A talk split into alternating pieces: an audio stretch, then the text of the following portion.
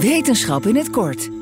Mijn naam is Martijn Rosdorf en dit is Wetenschap in het Kort. Zwaartekrachtsgolven, een door Einstein voorspeld fenomeen, zijn sinds 2015 bewezen. Met uiterst gevoelige apparatuur zijn verstoringen in de tijd-ruimte gemeten, veroorzaakt door elkaar opslokkende zwarte gaten.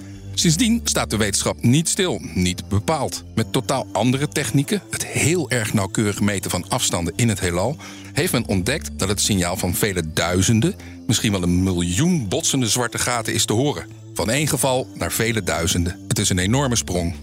De frequentie van dit orkest van zwaartekrachtsgolven in het heelal, zoals de onderzoekers het noemen, is veel hoger dan de eerdere ontdekkingen. Deze golven hebben een frequentie van tientallen lichtjaren. Dat zijn onvoorstelbaar grote golven. Wereldwijd hebben vele observatoria samengewerkt om het galactische orkest te kunnen waarnemen. De verzamelde data zal de wetenschappers nog zeker 20 jaar bezighouden. Monica Colpi, sterrenkundige aan de Universiteit van Milaan in Italië, dit houdt een heel leger astrofysici jarenlang van de straat.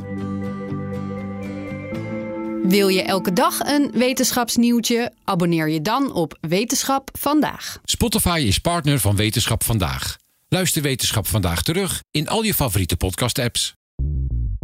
Bij BNR ben je altijd als eerste op de hoogte van het laatste nieuws. Luister dagelijks live via internet. Bas van Werven. En heel langzaam komt de zon op rond dit tijdstip. Je krijgt inzicht in de dag die komt op BNR, het Binnenhof in Nederland en de rest van de wereld. De Ochtendspits. Voor de beste start van je werkdag. Blijf scherp en mis niets.